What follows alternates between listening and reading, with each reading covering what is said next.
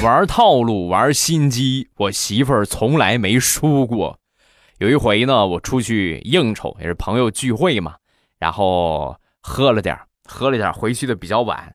然后当天晚上呢，我媳妇儿就是没有表现出任何的反常啊，然后也没有什么不一样的地方啊。然后我当晚我就本来挺忐忑的，我估计今天晚上怎么着，我都已经买好护膝了，我准备跪一晚上搓衣板了，就啥也没有啊。睡醒了，第二天早上起来啊，我一起床，我一看。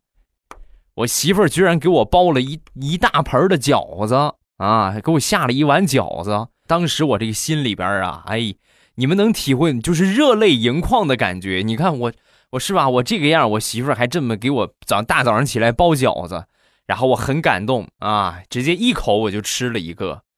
吃完这个饺子呀，我才发现我媳妇儿套路深的地方啊，饺子是朝天椒馅儿的。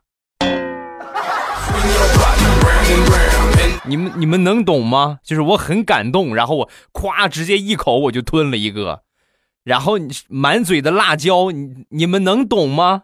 能懂的下边打个懂来。